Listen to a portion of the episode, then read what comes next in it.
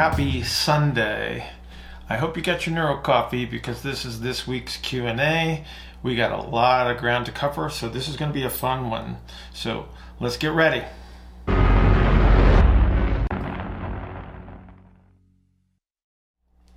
All right.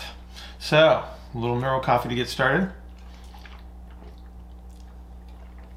Had a lot of stuff going on, so I feel like I haven't done this in a long time because uh, we had the intensive recently, and so I couldn't do the Q and A that weekend because one didn't have time, two no energy whatsoever. So I'm still in a little bit of recovery mode, and we had a lot of stuff accumulate over the week. So I got a, a fair amount of stuff to share with you.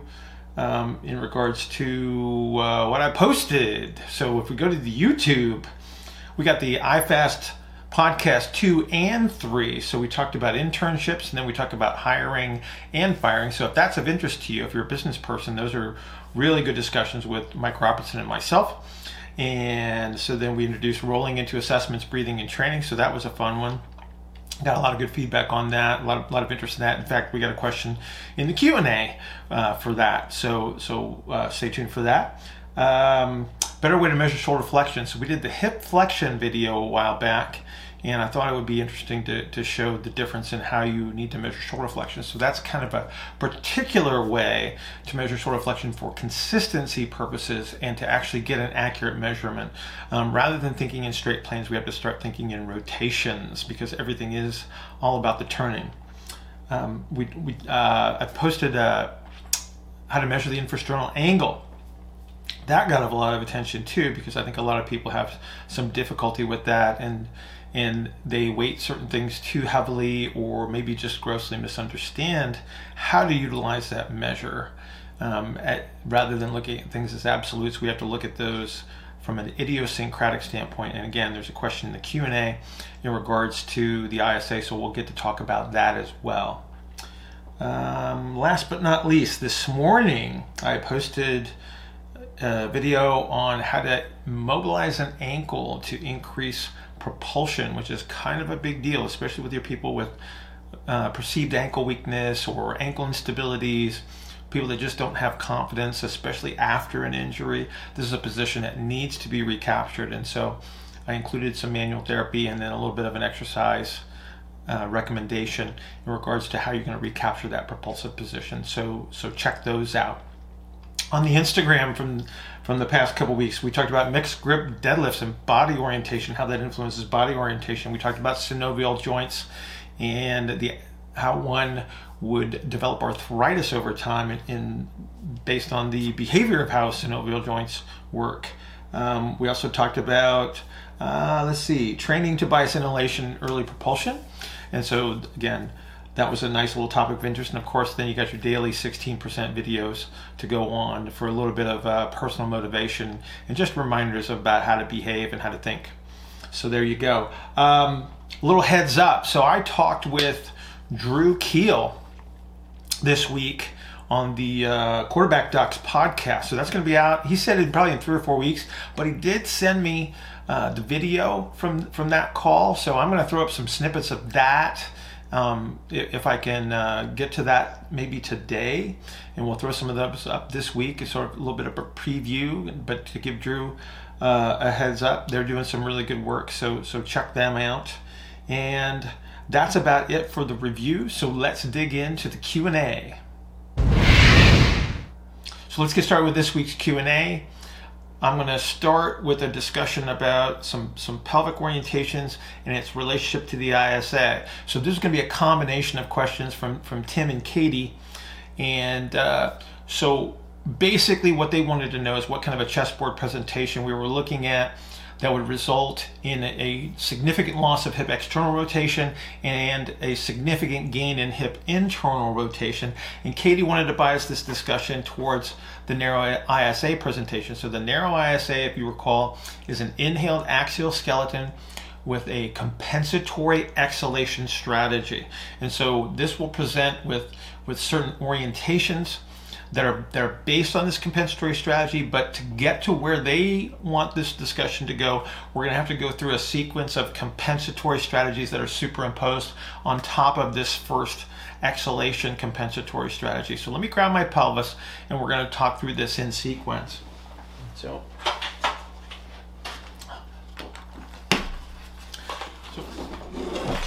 So first and foremost, let's be clear that this is not a real pelvis. It does not move like a real pelvis, and it does not bend and twist like a real pelvis because all bones bend, twist, elongate, and compress. And so we have to have that understanding because what's going to happen to create this orientation is we're going to have shape change that's involved.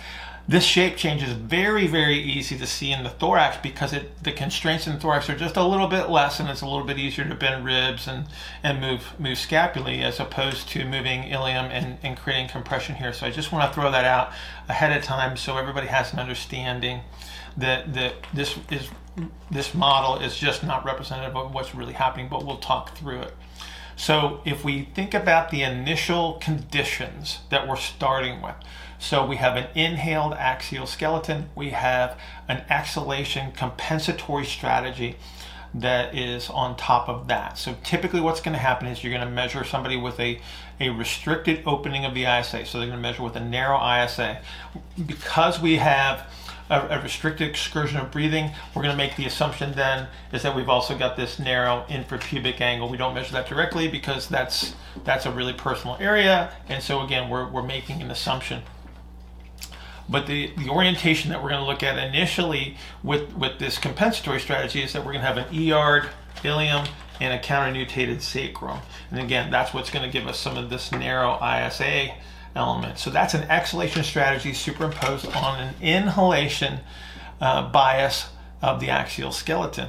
So if that's an exhale strategy, then we need an, we need an inhale strategy. So typically what's going to happen under those circumstances is we're going to get further descension of the of the thoracic diaphragm and therefore further descension of the uh, pelvic diaphragm. And so that's going to allow us to inhale again. But then we're going to need another compensatory strategy to exhale. So typically what's going to happen in your narrows is you're going to get an anterior compression. So up in the thorax, what it's going to look like, it's going to look like a down pump handle. But in the in the pelvis, what we're going to, what we're going to get is we're going to get a compressive force against the pubis, which is going to move it back. And so then our next inhalation strategy is to expand farther into inhalation posteriorly because this is the area that's still open. After that, we're going to create a compensatory strategy posteriorly that's going to start to compress this, this posterior aspect of the pelvis. And this is where we're going to start to get shape change. So I have a compressive force in the front, I have a compressive force on the back, and then I have the same thing going on in the thorax. So what's going to happen is I'm going to start to get this anterior orientation of the pelvis that's associated with the activity above the pelvis. So I have a compression here and I have a compression here. But let's back up a baby step. As I compress on the front side, I'm going to pick up a lot of external rotation of the hip. As I compress on the back side, I'm going to steal some of that external rotation. I'm going to be biased back towards internal rotation, but it's primarily a compressive strategy in the hip. So I lose both.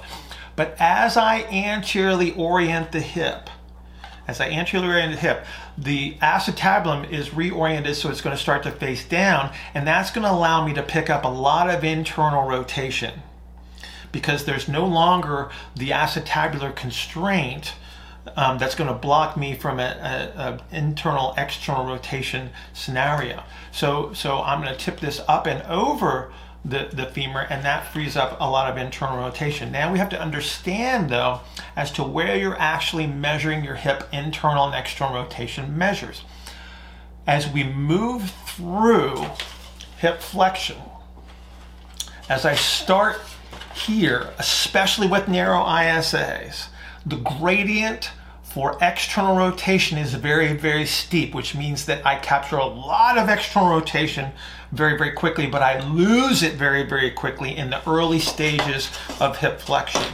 So as I'm here, I can show a lot of external rotation when, when the, the theoretical zero degrees, but you're not at zero degrees anymore because remember the pelvis is still at forward. So I'm already biased into hip flexion before I even started. So this early phase, I can get ER here, but I'll start to lose it very, very quickly.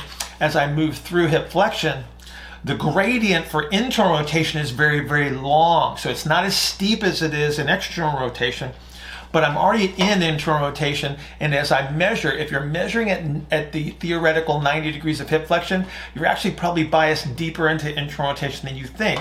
So the orientation and the compressive strategies that I used to get into this this orientation of the pelvis overall is already biased towards IR. I measure through the IR arc, probably close to its middle range where, where the internal rotation is, is at its greatest. And so now you're going to pick up a mess of IR, but you're going to show a lot of loss of ER because I've got an orientation of the pelvis that's going to steal it. So I've got muscles that, that would typically be considered um, internal rotators in this position because of the hip flexion. So I have a bias of glute max that becomes an IR, a piriformis becomes an IR, and the natural arc of moving through internal rotation of the pelvic diaphragm is through this middle range. So I pick up a lot of internal rotation, and so I would lose external rotation as a result of this entire orientation. Now, I realize that's really, really confusing. So let's go through it one more time. My ISA is narrow. That's the exhalation strategy. To breathe in, I'm going to drive the diaphragm down farther. That's actually going to hold that ISA in and not let it expand, but it's also going to descend the pelvic diaphragm even farther. That's my inhale strategy. I'm going to exhale again. I compress the front. I'm, I'm going to inhale and move it back, but I got to exhale again. Now I start to compress the back. I'm doing the same thing above in the thorax, which is going to orient my pelvis forward. That biases me into the the internal rotation element of, of hip flexion as I move through flexion. And so I'm already reorienting musculature into internal rotation. I measure in the internal rotation position of, of the hip. So as I, as I flex the hip, it internally rotates here. And so that's how you're going to pick up a whole lot of internal rotation and lose external rotation. So hopefully I made some sense. If I didn't, ask the question again and we'll go through it as many times as we need to to get this thing right because I know it's confusing. But what we're looking at is layers of compensatory strategies to inhale and exhale that result in this loss of external rotation and the gain in hip internal rotation. So next question comes from Eli, and Eli had a question in regards to, to rib cage presentations. And so his question seems kind of personal. He wants to know if he's got an asymmetrical rib cage or is he always just turning right? And the reality is, is we could say yes to, to both questions. So for us to make a turn, there, there has to be a, a physical shape change to the rib cage. And typically, because of the combination of internal and external forces that we all have to manage, our bias is going to be to, to be orienting and turning our rib cage to the right. So let me grab my, my little rib cage model that I made from my arts and crafts here. And so the stick is the spine. I got a sixth rib here. I got a sternum. I got a first rib. And we're going to look straight up through the thorax here. And so what I'm going to do is I'm going to make this asymmetrical and I'm going to orient the, the spine to the right. And so there is there is somebody that's turning to the right. And so you can see the, the shape change here through the, the rib cage? And so the answer is yes to both. And this is just simply the result of you managing the internal and external forces that we all deal with. So we're asymmetrical on the inside, we're symmetrical on the outside. We need a management strategy to control those forces. And so that's what we're looking at. And so there's nothing wrong with this. This is typical. It's very common. The concern is is is do you have enough shape change to be able to orient and turn yourself to the left. And that might be a better representation of health or able to or help you to restore all of your movement capabilities to access both inhalation and exhalation so you have that full excursion of breathing and therefore a good representation of normal mobility. Coach Ledesma asks something referring to the infrasternal angle. After establishing a wide versus a narrow, what will be your next step? So the reason that we use, excuse me, the concept of wide versus narrow is because it allows us to determine what the compensatory strategy may be in a situation where somebody does not have full excursion of inhalation to exhalation. So that's simple, and that guides our interventions and allows us to make better decisions based on probabilities. Um, they're not absolute. It's a very gray area, so always keep that in mind. And this ISA concept is going to be idiosyncratic to that individual because their physics are going to be individualized. Um, so that would be step one. Um, he continues, also, what is done with individuals who do not have a wide or a narrow? So you could say you're 108.8s. Um, what strategies would be used there? So the 108 thing is is the, the, the vortex angle. So we're using the ISA as an estimate of the vortex angle. Um, that which would be representative of the ability to move through this full excursion of compression and expansion, or inhalation exhalation, as we would say for for us humans.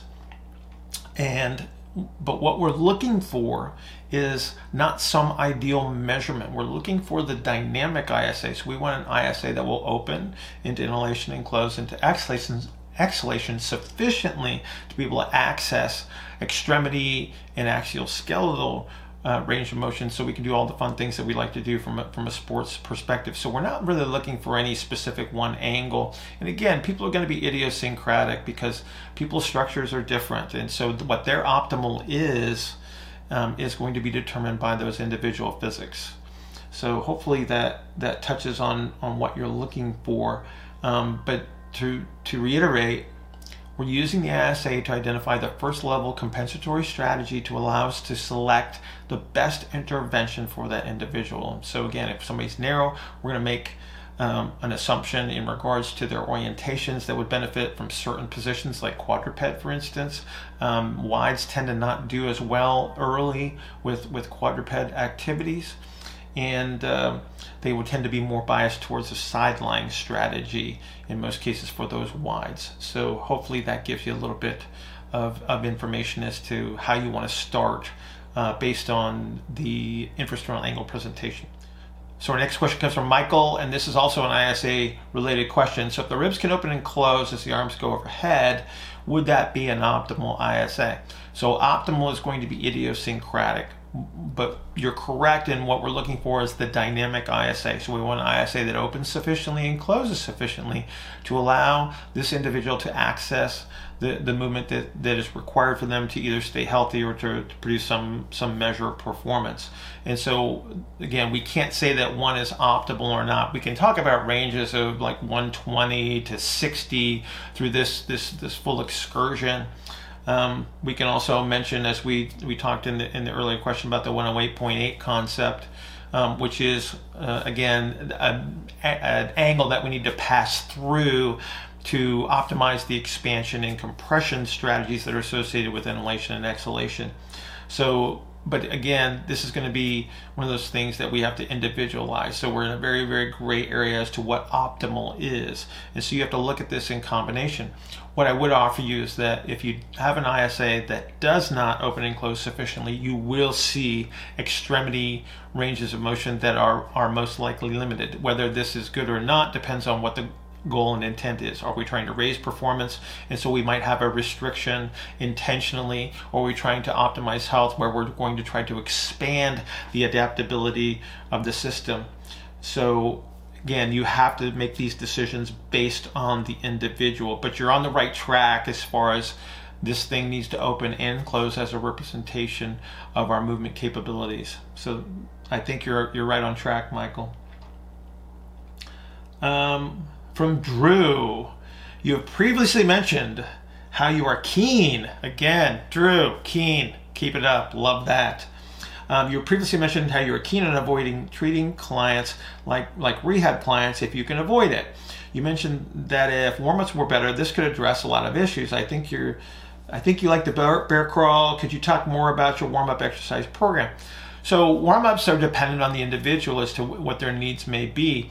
But if you had to generalize concepts, what we want to do is we want to um, optimize for that individual their ability to move through this full excursion of, of breathing from inhalation to exhalation. So a lot of your activities should help to enhance or restore those capabilities. So if you look at the rolling videos um, that are up on YouTube, so those are representative of a way for people that don't use table tasks, aren't physical therapists, and might be on the fitness side of things or the strength and conditioning side of things, that will allow you to, to train or even assess whether someone has this full respiratory capability. And, and so that might be the way that you initiate your warm up. So simple rock and roll, forward rolling, backward rolling, and even log rolling for your wide ISAs. So keep that in mind. Might be this initial element of, of any kind of warm up. So you can use it diagnostically and you can use it from a training perspective. From there, now we're gonna we're gonna talk about being able to to shape change from side to side. So so turning is a big deal in regards to most sports and for from a health standpoint. And so I like to do a lot of cross connect variations. So this might be a cross connect in a side split squat, or it might be a cross connect in, in a, an anterior posterior orientation of a split squat or we might use a, a, series of lunges with cross connects or backward lunges with cross connects. And then that moves into what looks like an a march with a cross connect. And then that becomes more and more dynamic. So then this becomes an a skip and so on and so forth. And then we can look at some sort of isolated activities that we might need.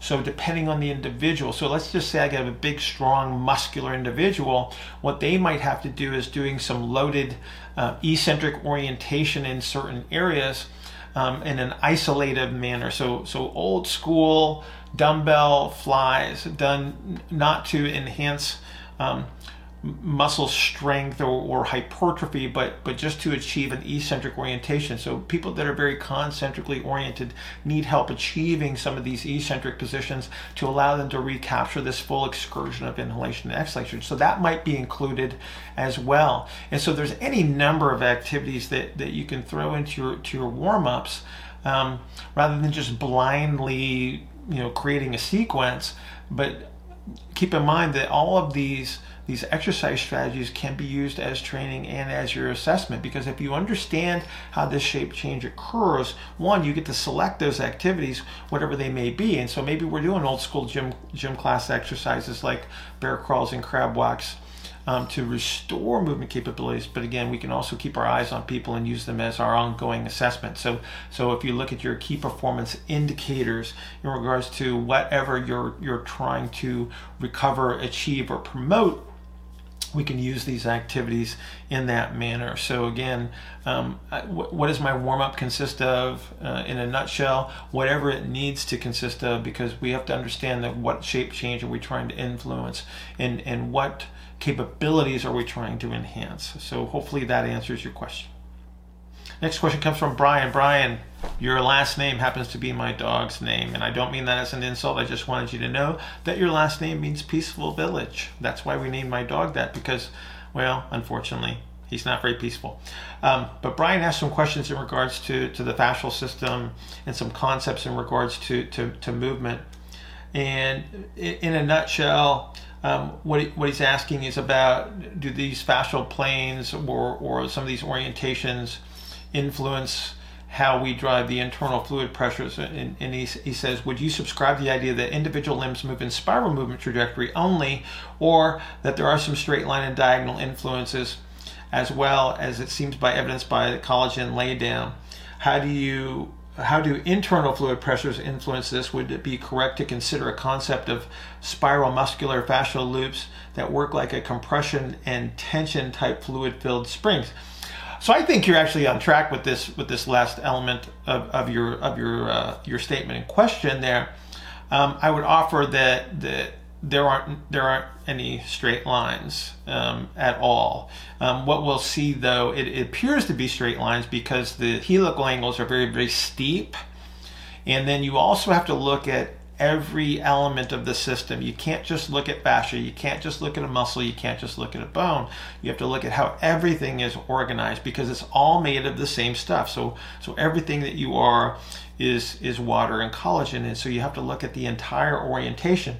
But like I said, I think you're I think you're absolutely on track with the fact that that all we're looking at is these diagonal and, and rotational relationships and what we want to be able to see are these these reciprocal rotations through each segment. It's when the system starts to try to move simultaneously in the same direction that we run into problems. So, so that's how you blow an ACL. That's how you blow the UCL ligament of the elbow. Um, that's when you start to get compressive strategies in joints like hip impingement and shoulder impingement. Is when we lose the ability to create this reciprocal rotation between segments, whether it be side to side or through an extremity. So I think you're absolutely right, and and th- this is exactly what we're doing is we're moving these these fluid pressures um, it, it, that allow us to to uh, demonstrate our capabilities of movement, and so. Um, I, I, think that, that what you're studying right now is you stay on track with that, but but respect the fact that it is all all rotational spiral elements that, that we're actually looking at. Next question comes from Brian, and this is a different Brian. And basically, Brian's asking about, about the, the differences between early and late propulsion because they are very, very similar into their, their representation because both are, are external rotation, supination, and, and inhalation uh, orientations. And uh, so, what is the difference between the two? So, if you think about how you're positioning the lower extremity right before ground contact, so I'm externally rotated, supinated, inhaled and then as I strike the ground, what I have is I have more of an orientation that's driven from the femur moving in the acetabulum to orient the lower extremity. At the back end, at the latest element of, of the propulsive phase where my foot is still on the ground, because I am grounded, I have to have an orientation of, of the pelvis that's moving on the femur, but I'm moving towards that same position of external rotation uh, supination and inhalation. So that would be the difference is that as I'm positioning myself early, it's going to be more more femur moving on moving um, on the pelvis, and then as I am late, it's going to be the pelvis that's going to be orienting relative to the femur. So that would be the biggest difference in the two. So I hope that answers your question in that regard. So I got a question from Chase, and Chase saw the shoulder flexion video that we shot with Nikki doing a self test, and so Chase basically wants to know: Are there any other self tests that we could use to indicate where we may need to restore this full excursion of breathing from inhalation to exhalation that allows us to move freely. And yes, there are, and we don't have to get terribly complex. So if we think about shoulder flexion being a representation of our ability to inhale in, in the, the thorax because it is representative of external rotation, we can do the same thing through the hip. So simple hip hip flexion. So go back to the video that we showed with, with Nikki doing uh, hip flexion. You can simply do that yourself by pulling the knee towards the chest. So think about bringing the knee up towards the chest, compressing the, the thigh onto the abdomen and keeping it lined up basically with whichever side you're doing. So if we did a right knee to, to chest, line it up with your right eye. And so we can use both sides of the hip orientation in this case as a representation of inhalation to exhalation. So if I have trouble bringing my, my thigh to my abdomen, that would be indicative of a potential inhalation restriction on the right side. It would also be indicative of a limitation on exhalation on the left side if I can't keep that hip extended as I bring the knee um, towards my chest because the extension would be representative of the ability to exhale on that side.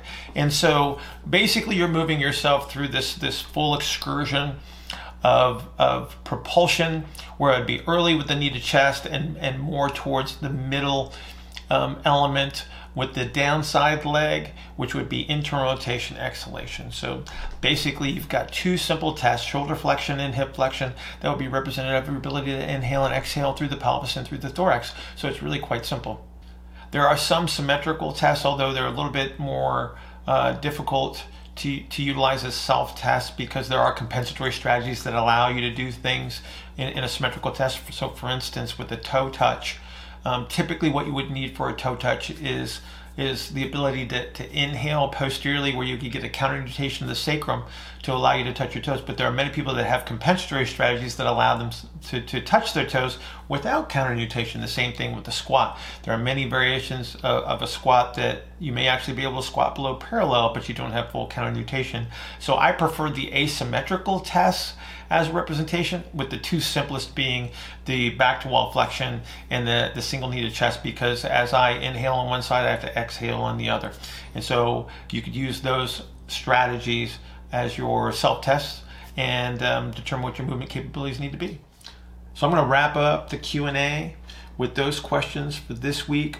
we have got some other questions that I'm just going to roll over into, into, next week that we'll do through Instagram. We've got some performance related stuff that's going to be really, really interesting in regards to weightlifting belts and what happens in the pelvis during certain types of lunges. So I'll be looking for those and we'll leave it at that. Have a great Sunday. Enjoy your Neuro Coffee as we always do.